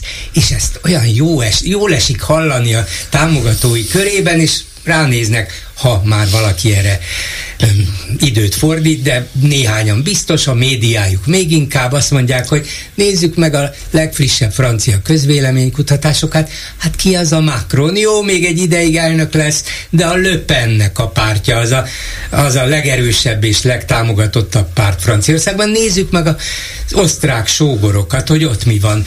30% fölötti messze a legerősebb párt a szélső jobboldali Orbán barát szabadság. Gyuri, de Lengyelországban most épp az Legy- ellenkezője Lengyelország történt. az egy pofára esés, ez biztos. Persze, de ezt nem is tudták megmagyarázni, csak két napon keresztül hazudoztak. róla, Most se hogy tudják győzött, megmagyarázni. nem, győzött a jobboldali konzervatív Azóta is, párt, tehát igen. azóta se tudnak uh, ezen El kell mondanom a következőt. Orbán Viktor magyar miniszterelnök tudja, hogy kell kitartóan kiállni az érdekeikért, jelentette ki Vladimir Putyin a Rasszia egy orosz tévécsatornának kettőjük pekingi tárgyalása után. Dicsérjen meg téged a Putyin. Pontosan, igen. Közölte, hogy Orbán Viktor az európai politikusok azon kis létszámú csoportjához tartozik, akik tudják, hogyan kell megvédeni az érdekeiket, és ő ezt kitartóan, következetesen véleményem szerint teljesen tapintatosan teszi. Távolról sem mindig egyeznek meg nézeteink, ráadásul gyakran különböző platformon állunk, de ez nem akadályoz meg minket abban, hogy beszélgessünk és megoldást keressünk bizonyos kérdésekre, problém, problém, problémákra, tette hozzá Putyin. Nem lehet, hogy azt mondta véletlenül, hogy érdekeinket. Lehet, hogy azt mondta, csak a fordítás. Igen. Pont ezt akartam kérdezni tőletek, te MT is is voltál, hogy nincs olyan a Rogánféle minisztériumban megint, hogy bizalmas. Tudod, ami volt régen az antivilágban. Nincs, de, de viszont szőnyegszéli állítás van.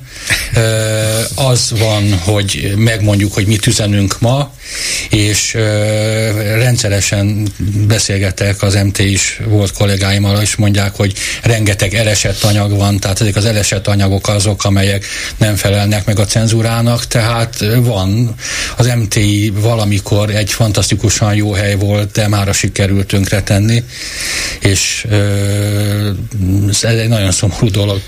Nekem ebben, ha már szóba hoztad, de biztos szóba jön még a, lengyel választás, nekem azt tetszett, legink, nem, az eredmény tetszett leginkább, de, de utána azt tetszett, hogy a lengyel úgynevezett köztévének az egyik vezető újságírója megnyilvánult, hogy még a szocializmus időszakában sem volt olyan durva és egyoldalú propaganda, mint amit mi voltunk kénytelenek előadni itt a Kaczynszki rendszer alatt. Na most lehet, hogy egyedül maradt ezzel, és, és az valószínű semmi ahhoz képest, ami itt volt Magyarországon. Hát, természetesen. De nem, nem. Az állítólag a lengyel állami tévében sajnos nagyjából ugyanaz a gyalázat történik, mint nálunk, de azért én várom azt a pillanatot is, amikor majd a magyar televízió, meg a magyar rádió munkatársai egymás után, a vereség után elmondják, hát ez borzasztó. Biztos, hát, amit mit csinált, hát az rémes.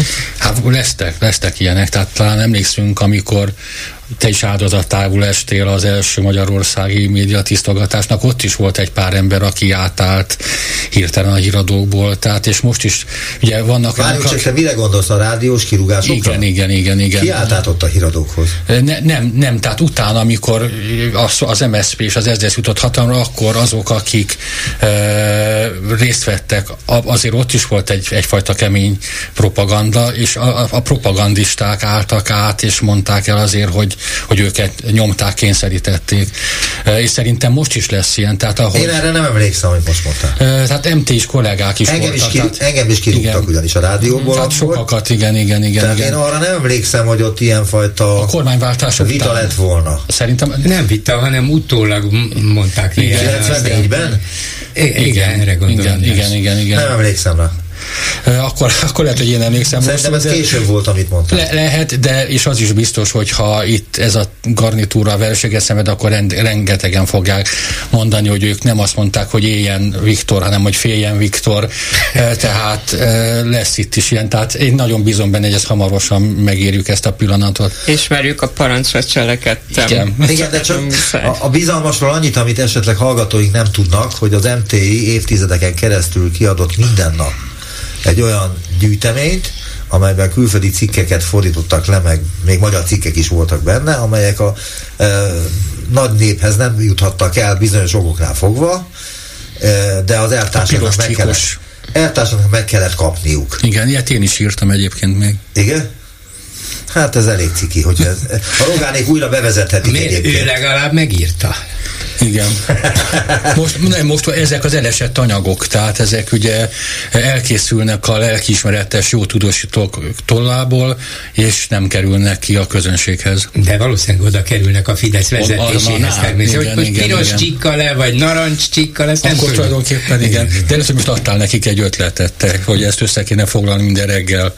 De amúgy hát a lengyel lehet. média a köztévé lehet, hogy ugyanannyira meg volt szállva és le volt nyúlva, de összességében a médiapiac Igen, nem volt ennyire jó. megszállva. Nincs.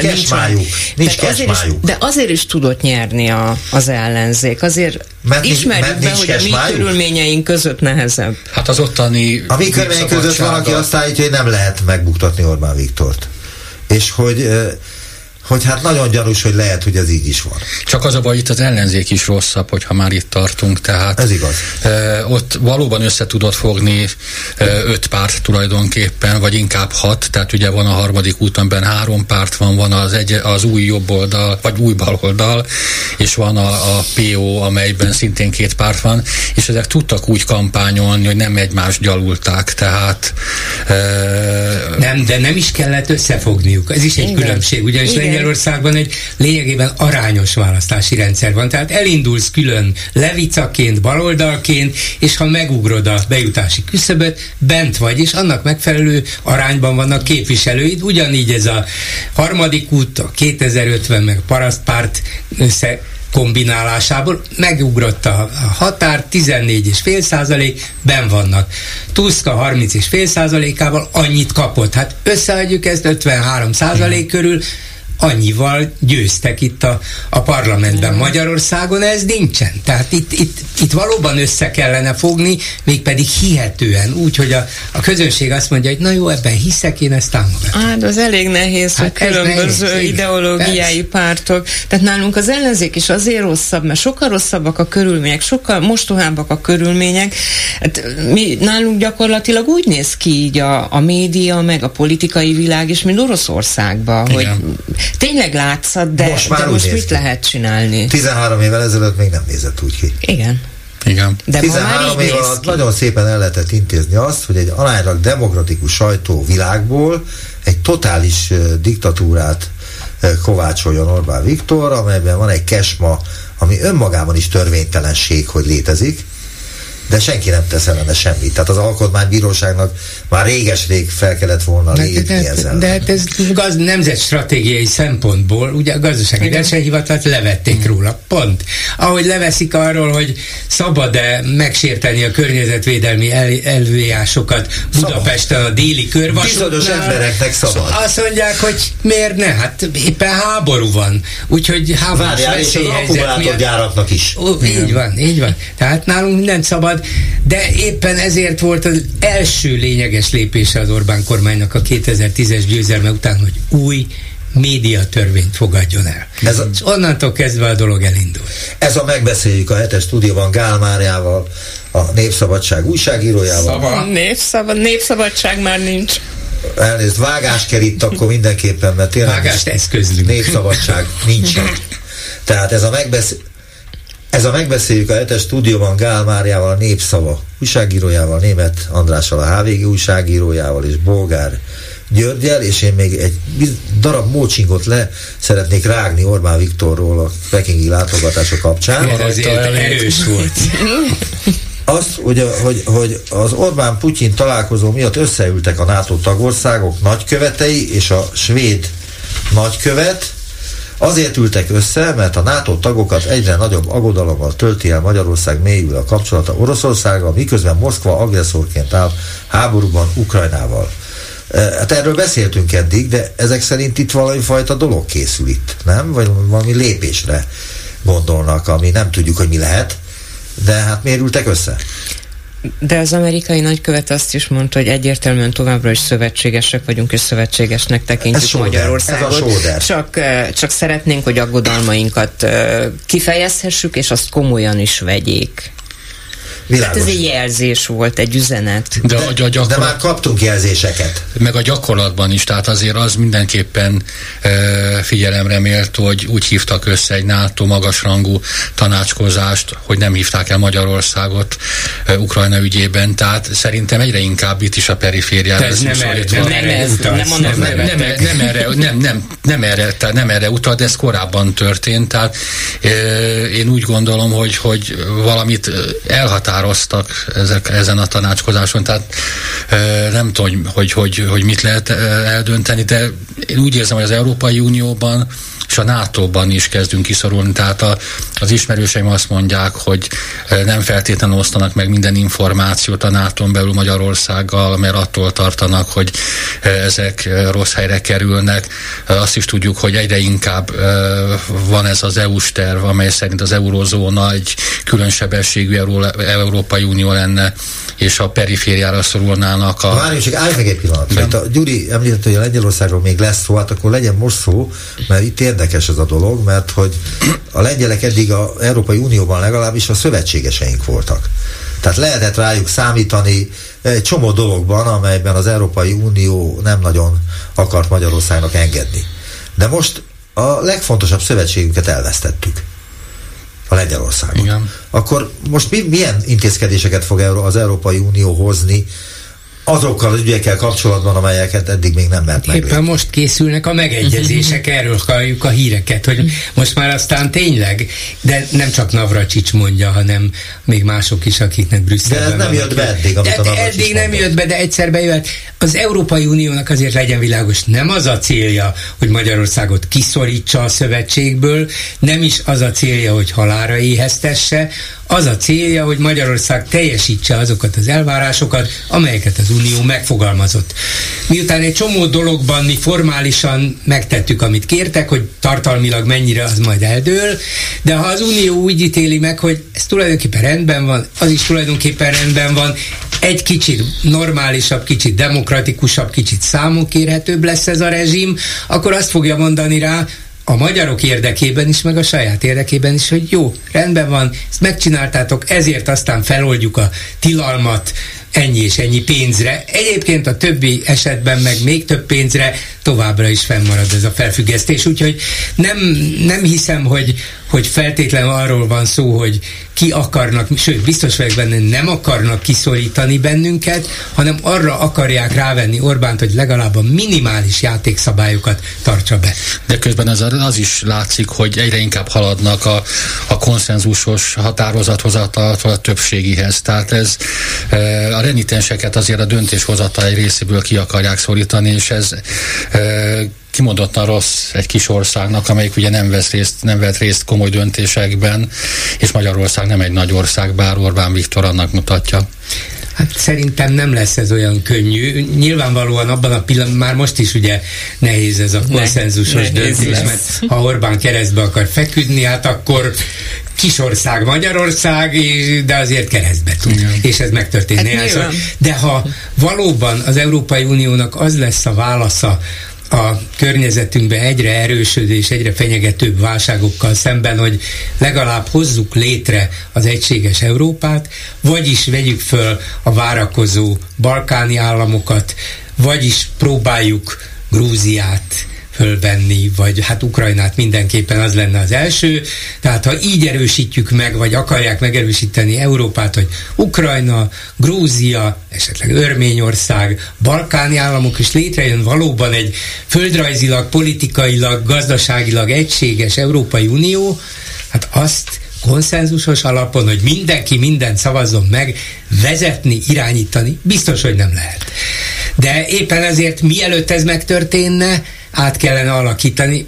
Miután azonban Orbán azt látja, hogy az ő hatalma befolyása csökkenne azáltal, hogy nem mondhat nemet, vagy legfőjebb úgy mondhat, hogy kisebbségben marad, ezért szerintem ő is, meg egy-két másik ország is akadályozni fogja, ameddig csak bírja. A magyar példa szerintem arra jó volt az Európai Unió számára, hogy minden döntéshozót rádöbbentett, hogy tehát így nem lehet. Tehát az, hogyha nem módosítjuk a szabályokat, az alaptörvényeket, akkor, akkor tovább lépni nem lehet. És azt nem hiszem, hogy ilyen feltételek mellett, tehát ezekkel a, az alaptörvényekkel bővítés legyen. Mert, mert mi úgy lettünk, és a kelet-európai országok úgy lettek Európai Uniós tagok, hogy minden kritériumot teljesítettük, mi visszafejlődtünk ahhoz képest. De azok, akik most sorba állnak, hogy vegyék fel őket, hát messze menően távol állnak attól a szintől, ami az uniós csatlakozási szint. Hogyha ezeket most fölveszik, és ilyen alapon akkor, akkor ez az van. Európai Unió, mint olyan, akkor szét is volt. Hát igen, de lehet, hogy enélkül is, hogyha ez nem történik meg, akkor meg azért hullik szét, és nyilvánvalóan látszik az oroszok előre nyomulásából, fenyegetéséből, Kína előretöréséből, gazdasági behatolásából, az Afrika felől érkező migráció erősödéséből, hogy Kína, vagy az Európai Uniónak egységesebben kellene föllépnie, mert csak akkor tudja megvédeni magát. Hát volt egy-két évtizeddel ezelőtt egy um, akkoriban elég népszerű mondjuk szlogen, vagy, vagy inkább azt mondanám egy olyan fogalom, ami kezdett elterjedni, hogy Fortress Europe, tehát Európa erőd, hogy hát sajnos úgy látszik a helyzet olyan, hogy Európa egy erődé kezd válni, hogy meg tudja védeni magát. Szerintem most hasonló világpolitikai helyzetben vagyunk, és az európai, még az vezető európai országok is szerintem úgy érzik, hogy az ő érdekeik Németország, Franciaország, Olaszország érdekei is azt kívánják, hogy jöjjön létre egy ilyen nagyobb Európa, egy erős, mondjuk lakosság számban is óriási, területileg is óriási Európa erőt sok különböző országgal. És akkor az az Európai Unió, melyik ilyen szoros kapcsolatokra épült, mint a mostani, és hasonló vagy ugyanazon elvek számon kérésére, az az Európai Unió meg fog változni. Orbán erre játszik, ez nem fog bekövetkezni két-három vagy öt éven belül persze, de ebbe az irányba megy a világ, és és persze nem tudjuk, hát milyen végkimenet. Hát a két-három-öt év az mit érinti? Hát 2040-ig hát gondolja. Van, igen. Azért mondom, hogy arra játszik, hogy kivárja. Ez kivárom. Csak például az, hogyha a balkáni országok belépnek az Európai Unióban, azért ott is van egy pár olyan állam, ahol demokrácia deficit van, tehát Szerbia, hogyha például EU taggá válna Alexander Vucic elnök vezényletével, akkor kapnánk még egy ugyanolyan embert, aki a trambulinról végzi el a dolgát, tehát orosz párti, és kínai párti. Koszovó egyszerre belépne, szóval lenne igen, egy Grúziában is, ugye Grúziában is azért igen, egy ez, többé orosz barát kormányzat van. De ez vagy bejön, vagy, Ukrajnában meg háború. De ez vagy bekövetkezik, vagy nem következik be. Most egy olyan dologgal folytatnám ezt a beszélgetést, ami már sajnos bekövetkezett, és egy cikk idézetével folytatnám. Hiába keresünk észérveket ott, ahol évtizedek óta csak az előítéletek irányította érzelmek uralkodnak. Márpedig az izraeli-palesztin konfliktus ilyen. A több száz áldozatot követelő gázai baptista fenntartású kórházban megkövetkezett keddesti robbantás kapcsán is azonnal sorjáni, sor, sorjázni kezdtek a muszlim államok vezetőinek Izraelt felelőssé tevő nyilatkozatai, Tömegek kezdték ostromolni az izraeli nagykövetségeket. Az arab médiát a szörnyűséges tragédia uralja, és ez jogos. Az viszont már alig, hogy egyszerűen eltekintenek az izraeli hadsereg drónfelvételekkel az Al Jazeera pánarab hírtelevízió élő közvetítésének képeivel, sőt Hamász terroristák lehallgatott egymás közötti beszélgetésének hanganyagával alátámasztott cáfolatától, és nem sietnek háborús bűnnel megvádolni a bizonyítékok szerinti elkövetőt, az iszlám dzsihád terrorszervezetet. A muszlim vezetők köztük a NATO második hatalmának Törökországnak az elnöke nem vonták vissza elsétett vágyaikat, az arab világ forrong, a Hezbollah harag napját hirdetett, Izrael felelősségét a kórház lebombázásában egyelőre a Hamas terrorcsoport közlésén túl semmi sem támasztja alá. De ez lényegtelen ott, ahol a gyűlölet és bosszúvány már mindent fölülírt. A harag napja valójában évtizedek óta tart és minden arra mutat, egyhamar nem is lesz vége. Gál Mária népszava, október 19-e. Azért néztél úgy, mintha ezt már hallottad volna valahol. Ismerős volt ott az elején. Tökéletesen igazad van sajnos, tehát ebben a, a környezetben a valós hírek, a tények szinte semmit nem számítanak, tehát és épp kezd valahogy átfordulni, hogy megint az izraelieket ennek az egészről és tényleg ez egy terrortámadás volt. Itt is nagy valószínűséggel tényleg az iszlám dzsihád követte, nem, vagy rontotta el és lőtt ki egy nem működő rakétát, de hogy, hogy tényleg az észérvek, a tények egyre kevésbé számítanak. A keleti országok egyikesen vette át ezt, hogy a az iszlám dzsihád saját magát lőtte bokán, mármint hogy ezt a kórházat véletlenül abból a parkolóból hmm. lőtték ki, és rossz, és rossz helyre ment. Mindenki azt fogadja el, hogy az izraeliek tették. De hát eleve egyetlen arab állam nem ítélte a Hamas támadását sem. Tessék? Egyik arab állam sem ítélte el magát a Hamas támadását, az október 7-i mészárlást. Mondjuk teszem hozzá Oroszország és Kína sem. Igen. Szóval akkor mi lesz? Mi lesz ebből tekintetes úr? Hát lehet, hogy amikor Joe Biden megérkezett Izraelbe, akkor ő is ezt kérdezte Netanyahu-tól, hogy na most akkor mi lesz. De most eljátszhatjuk itt a, eh, hát nem játszhatjuk el, őszintén így gondoljuk, hogy felháborító, hogy világ, a nyugati világban, demokratikus világban is tömegek ítélik el azt az Izraelt, ami még tulajdonképpen csak igyekez, minden esetre igyekszik célzott légicsapásokkal megsemmisíteni a Hamaszt vagy a Hamas katonai szervezetét, és, és mégis tulajdonképpen ez még meg se kezdődött, és már a palesztinokat támogatták sokan, és Izraelt ítélték el, mintha ő volna a felelős azért, hogy hát szegény palesztinok mit csináljanak, hát rátámadnak Izraelre, szegény, szerencsétlen, ártatlan családokra, gyerekekre, csecsemőkre, hát ez van akkor, hogyha ti ennyire nem adtok jogokat a palesztinoknak. És ez biztos, hogy itt fog velünk maradni sokáig, mert tényleg itt van az a sok évtizedes probléma, hogy itt van Palesztina, és vannak palesztin arabok, sok millióan, és nincs önálló államuk. És ezért jött vissza rendszeresen ez a közel-keleten az egyik megoldási lehetőség, hogy legyen két állam, Izrael, és legyen egy önálló palesztin állam. És sokszor bukott meg, nem feltétlenül Izraelen, hanem, hanem különböző egyéb feltételeken, és a gázai övezetben végül győztes Hamas pedig a mai napig nem hajlandó elismerni, hogy Izrael létezik, hogy ez egy önálló állam, hogy erre joga van, el akarja törölni. Ezen az alapon persze se két állam nem lesz, de még az is lehet, hogy gázai övezet sem, vagy megint annektálja Izrael, mert jobbat nem tud. Úgyhogy, hogy mi lesz, ezt nem tudjuk. Várjál csak, most de, is hogy... Izraelhez tartozik, ugye? Az nem, nem, nem, nem, nem. Kivonult 2000. Autonóm terület, de kihez tartozik? Senkihez. Tehát nem állam. Nem, nem, nem állam, de nem is Izrael része. Tehát, tehát hogy van egy olyan terület, amelyik voltak éppen a senki földje? Nem, hát, senki, a palesztinoké, csak a nem palesztin, a, van, ugye a palesztin hatóság van, Igen. ami kvázi államként működik, de mégsem teljesen állam, de ugye tehát van Mert egyrészt Cisjordánia, másodszorban például van a gázai övezet, de, de tényleg ez egy ilyen köztes helyzet, de nem Izrael része. Tehát ugye Izrael ki is vonult onnan, kérdezem 2007-ben, 2005-ben. Igen, az nyilvánvaló, hogy ott már nem, tehát nincsenek izraeli katonák, Igen. és nincsenek izraeli hivatalnokok se. Nem. Az, tehát ez nem Izrael része. Tehát ezt átadták a palesztin hatóságoknak, csak a Hamásznak a... adták át, a Én... palesztin hatóság csak Cisjordániában De, de vagy választás volt, tehát a palesztin, szerintem a palesztin hatósághoz került, és Igen. rendeztek egy választást, és a Hamász győzött. Tehát a Hamász felelős mindenért, ami ezen a gázai területen történik. Igen, és azt hiszem azóta választás sem volt. Tehát Nem ugye, volt. Nem, a választásokon a Hamász nyert. 2005-ben vagy 2007-ben. Majdnem 10 éve. Vagy... Hát több mint 10 éve, tehát azért jobb helyeken azért ennél sűrűbben tartanak 16 választást. éve, bocsánat. Igen. igen. Szóval, hogy mi lesz, ezt nem tudjuk. Biztos, hogy... hogy De van egy kérdésem ehhez, amit egy mai hallgató gyil, dobott be. Gyilkos katonai konfliktus lesz, és az biztos, hogy Izrael nem hagyhatja annyiban.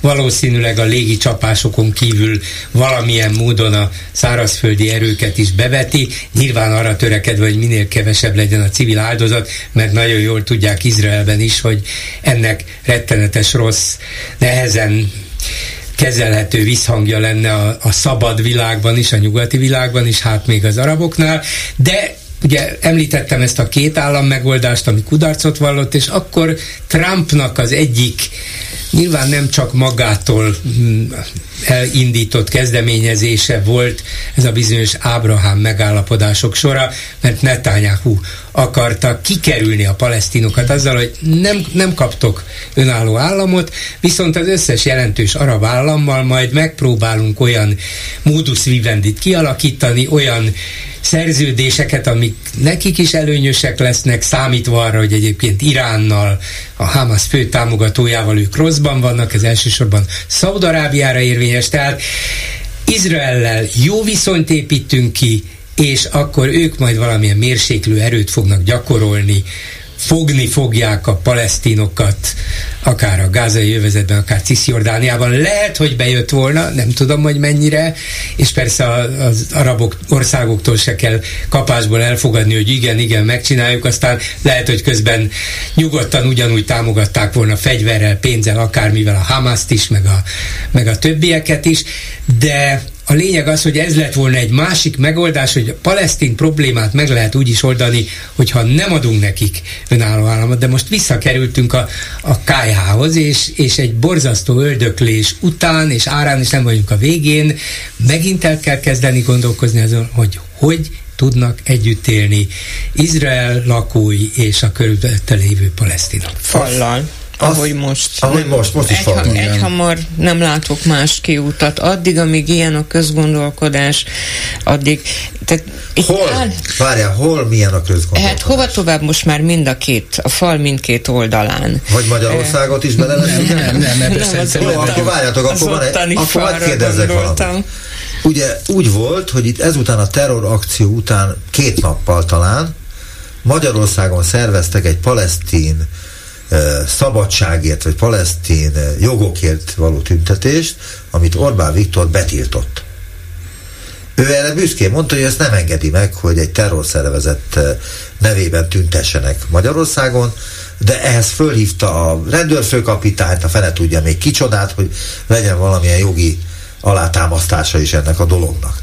Ma telefonált egy hallgató a fórumba, aki ezt feldobta, és azt mondta, hogy ez felháborító, és a demokrácia megcsúfolása, hogy Magyarországon nem engedték meg a palesztinoknak, hogy a jogaikért tüntessenek.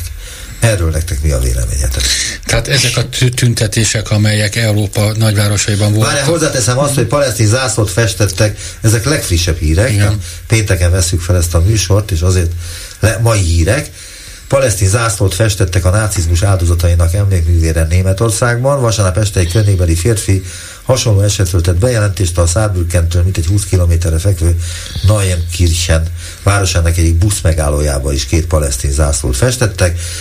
Tegnap előtt egy zsinagógát dobáltak, vagy próbáltak megdobálni molotov koktéllal. Tehát, hogy ezek a dolgok, ezek nem egyértelműek, legalábbis úgy tűnik. Hát ezek egyáltalán nem egyértelműek, és azért azt látom, hogy az eddigi európai palesztin párti tüntetések mind abba torkoltak, hogy helyeselték ezt a terrortámadást, és erre valóban nincsen szükség szerintem. Egyrészt igaza más... volt-e Orbán Viktor? Igaza. Én szerintem igaza volt, nehéz kimondani, de ebben az... Én is ezt mondtam a hallgatónak, akivel hosszú, nagy vitába voltunk emiatt, és azt mondtam, hogy benyújtották, hogy ugye a palesztinok jogaikért, jogaiért akarnak tüntetni csak egyetlen egy sarok kell ahhoz, hogy eljussanak oda, hogy, a, és hogy antiszemita és egyéb igen.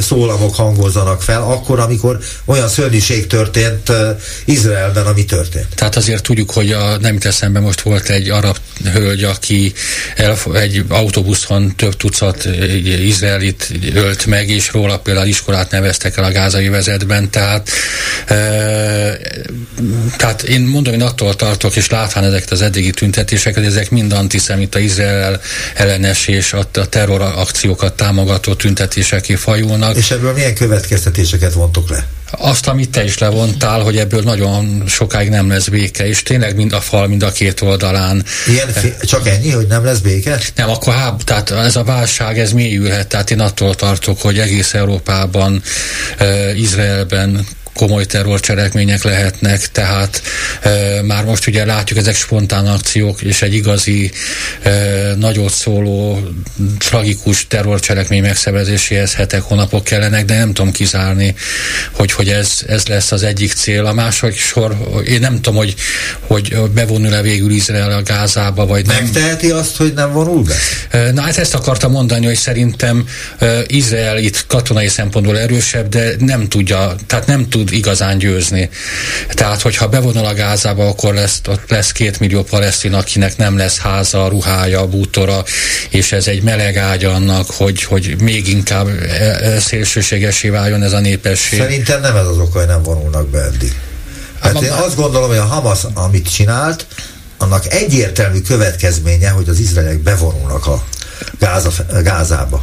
Ebben ebben is, hogyha... Tehát valamit ők ezzel el szeretnének érni, és nem tudjuk, hogy kik állnak le, le, mögöttük, az Iránra gondolva, vagy egyáltalán nem tudni, hogy hogy, hogy, nem, nem hogy ez... mire készülnek akkor, és az izraeliek sem biztos, hogy tudják, hogy, hogy milyen csapda rejlik e mögött. Nem, ebben, ebben tökéletesen igazad van, tehát ez egy urbánus környék, ahol a házakban bárhol elbújkálhatnak harckocsi elhárító rakétákkal, tehát ez egy, ez egy írtodatosan veszélyes környezetbe kéne bemenni az itt, itt hadsereg, tehát ez mindenképpen számít. De, de, de én mondom, én lehet, hogy na most, hogy javítsatok ki, egyszerűen nem tudok olyan szenáriót elképzelni, ahol Izrael igazán győzni tudna, olyan szenáriót, ami tartós nyugalmat hozna, tehát én Ukrajna ügyében is pessimista voltam, ebben a kérdésben is én pessimista vagyok. De még az Ukrajna nem, nem zárodott le, azt akarom. Nem. És ez meg éppen most kezdődik, vagy Igen. éppen most zajlik. Igen. A Hamász kezében van 250 túsz.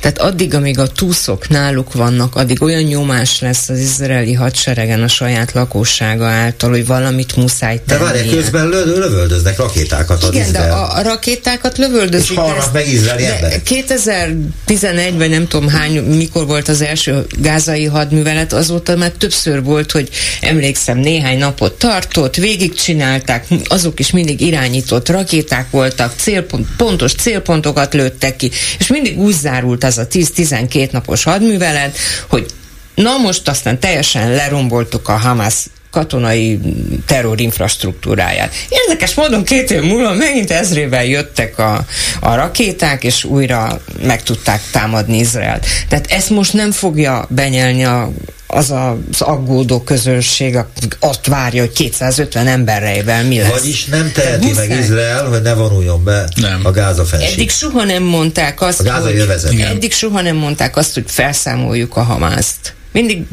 felszámolták az aktuális válsághelyzetet, és épp valamilyen terrorcselekményre válaszoltak. De most azért konkrétan bejelentették, és már Biden elnök is azt mondta, hogy föl kell számolni a Hamaszt. És az is elhangzott azért, hogy a gázai vezet sem úgy fog kinézni a jövőben, mint eddig, tehát hogy egyes részletet, hogy aknektálni fogja Izrael. Igen, feltételezem, bár nem vagyok se katonai stratéga, sem közel-kelet szakértő, hogy nyilvánvalóan be kell, hogy vonuljanak. Már csak a hazai elvárások miatt is az izraeli fegyveres erőknek, és ott valamilyen rendet fognak csinálni, nyilván sok áldozat árán, valami olyan köztes megoldást szerintem legalább a következő évekre valamilyen biztonságot ígérve megcsinálnak, hogy hogy a gázai jövezetnek az Izraellel határos részén, hogy ez 5 kilométer széles lesz vagy 10, vagy nem tudom, ott gyakorlatilag egy olyan katonailag kiépített terepet hoznak létre, amin áthatolni sokkal nehezebb lesz, mint amilyen most volt ezzel a váratlan támadással. Ugye átvágták a kerítést, és akkor mentek át a motorosok, meg, a, meg az autók. Meg és, a meg, igen, igen, igen. De hogyha lesz egy, egy ilyen elválasztó zóna, amit katonailag, ahol senki nem lakik, de katonailag az izraeliek ellenőriznek, akkor ezt nyilván nehezebb megtenni. Szerintem valami ilyen lesz ez a köztes megoldás, ez se fog kevés áldozattal járni, mondom, de ezzel talán meg lehet nyugtatni az izraeli lakosságot, és talán még a világ is előbb-utóbb el fogja fogadni. De hogy aztán mi lesz? Hogy hogy marad azon a esetleg még kisebb területen nyugalomban, meg élhető körülmények között több mint két millió palesztin, ezt nem tudom, de Izraelnek is az az érdeke, hogy egyrészt életben maradjanak, másrészt, hogy azok az arab országok, amelyekkel kezdett valamivel jobb viszony kialakulni, visszatérhessenek a tárgyalóasztalhoz, és azt mondhassák, hogy célunk nem Izrael megsemmisítése, hanem hogy maradjon meg. Ez egy hosszú, megint sok éves, talán évtizedes, több évtizedes folyamat, de hogy ez létrejöjjön, ahhoz Gázát nem szabad eltörölni a földről, ez biztos, és szerintem Biden meg az Egyesült Államok is valami ilyen nagyon gyakorlatias megoldásra szólította fel netanyahu amiből ő sem jön ki politikailag feltétlenül rosszul, és meg is lehet nyugtatni az izraeli közvélemény. Van egy veszélyes szövetségnek a körvonala látható egyébként ebben a sztoriban. Ez az orosz, kínai, iráni tengely. Ez elképzelhető, hogy létezik, vagy létrejöhet? Mi a véleményetek erről? Szerintem az orosz-iráni tengely már létezik. Igen, de ha Kína bekapcsolódik, akkor az egy de egy szörnyűséges erős de Kína, szövetségnek látszik. Tehát én ebben most kivételesen optimista vagyok, tehát ugye Kína mindig azért a kereskedelmi érdekeket nagyon fontosnak tartja, és azért ők látják, hogy a nyugattal folyik ennek a kereskedelmnek a nagy része. Tehát nem véletlen, hogy Ukrajna ügyében sem álltak ki azért teljesen egyértelműen Oroszország mellett. A pénzügyi szankciók lehetőségét betartják, komoly fegyvereket nem adnak át az oroszoknak. A kínai javaslatok szabályokban is azért benne van az, hogy az országok szuverenitását illik figyelembe venni.